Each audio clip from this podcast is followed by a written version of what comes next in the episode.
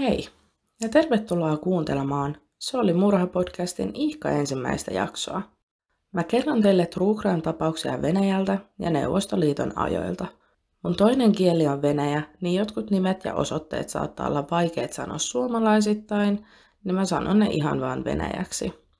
Mä aion antaa myös jaksovarajoituksia jaksoihin, jotka niitä vaativat. Ja näin heti alkuun mä myös varoitan, ettei podcast sovellu lasten kuultavaksi.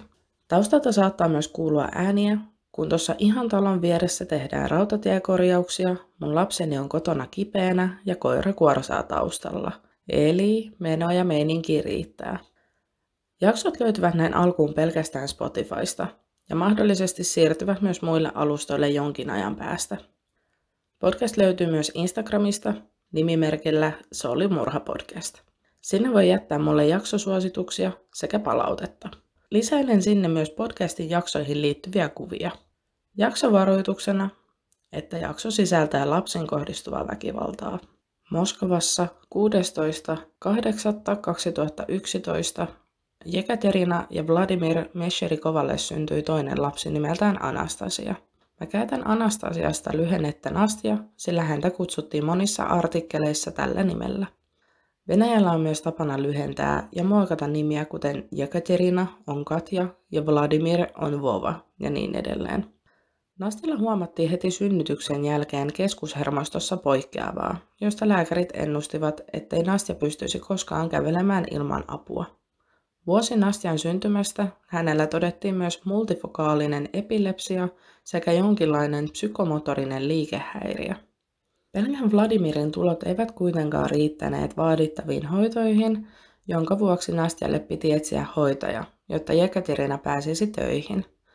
Mä en tiedä, onko Venäjällä yhtään lastentarhoja, joihin voi viedä erityisapua vaativiin lapsiin, vai onko silloin vaan aina tapana palkata hoitaja kotiin.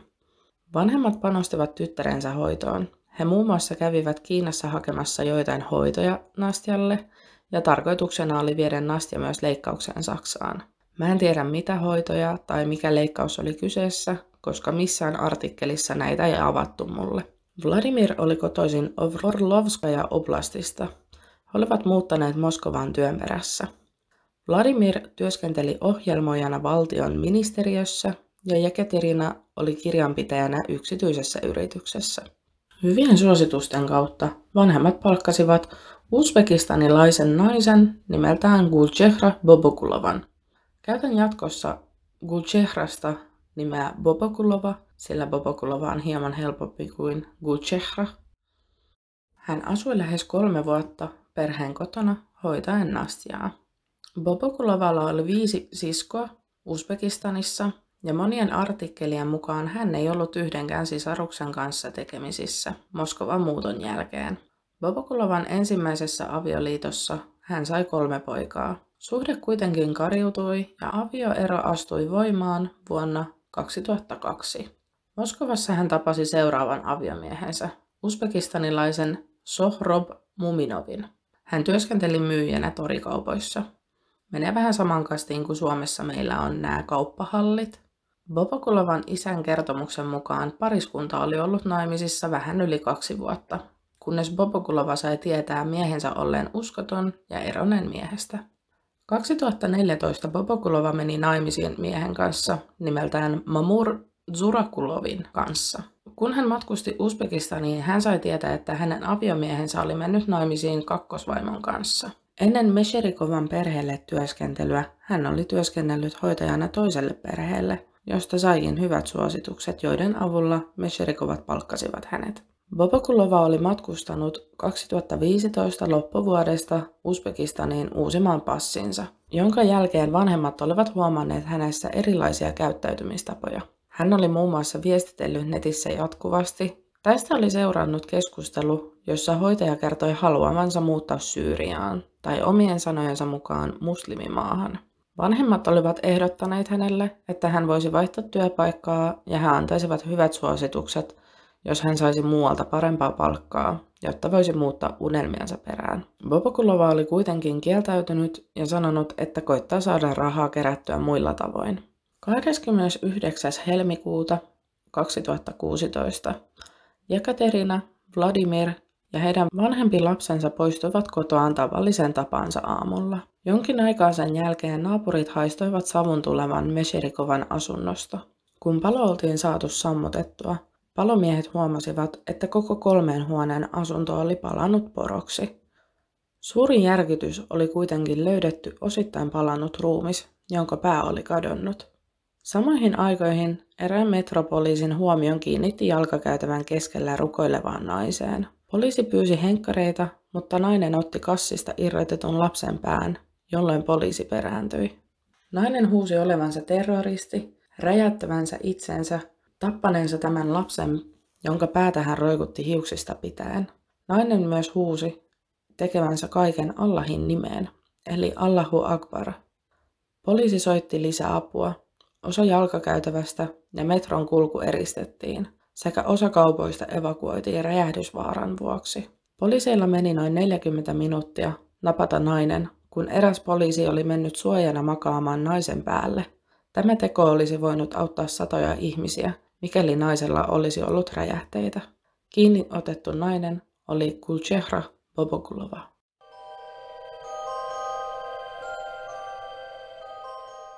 Monet isot kanavat, kuten Venäjän ykköskanava, NTV ja niin edelleen, eivät uutisoineet tapahtuneesta. Tätä on kritisoitu, sillä kanavat eivät kommentoineet myöskään asiaa mitenkään. Jälkikäteen uutiskanavien nettisivuilla on kuitenkin kerrottu tapauksista. Venäjän puhemies Dmitri Peskov on sanonut, ettei Kremlin ole antanut ohjeistusta hiljentää uutiskanavia, vaan uutiskanavat olivat itse päättäneet näin. Kuulusteluissa nainen kertoi tappaneensa neljävuotiaan Anastasian kostona verenvuodatuksesta, ja kun kuulustelija kysyi, kenen verenvuodatuksesta nainen puhuu, nainen vastasi, että Putinin. Viitaten 30. syyskuuta 2015 Venäjän Assadia tukeviin ilmaiskuihin. Hän kertoi myös suunnitellensa murhaa jo kuukauden ajan, ja että oli suunnitellut myös koko perheen surmaamista. Nainen oli odottanut, että vanhemmat poistuisivat ja naisten nukahtaisi ennen kuin aloittaisi surmatyöt. Bobokulova oli kuristanut nukkuvan lapsen, jonka jälkeen hän oli irrottanut keittiöveistä käyttäen viattoman neljävuotiaan lapsen pään. Hän oli asettanut pään kassiin ja poistunut asunnosta hajoittamalla öljylampun, jolla oli aiheuttanut tulipalon asuntoon. Nainen otti taksin talon pihalta metroasemalle. Taksikuski ei ollut huomannut mitään erikoista käytöstä naisessa. Murhan jälkeen, että Popokulova on ollut psyykkisesti sairas jo aiemmin ja sairastaneen skitsofreniaa jo aiemmin 2000-luvulla. Hän oli ollut hoidossa jo ennen Moskovaan muuttoa. Tätä ei kuitenkaan voitu oikeudessa kertoa todeksi.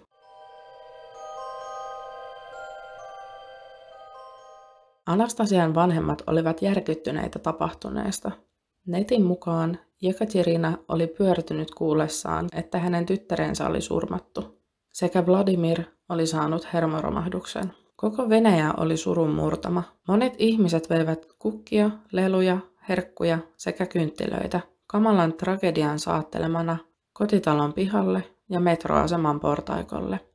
Nastja haudattiin hänen isänsä kotipaikkakunnalle Livniin.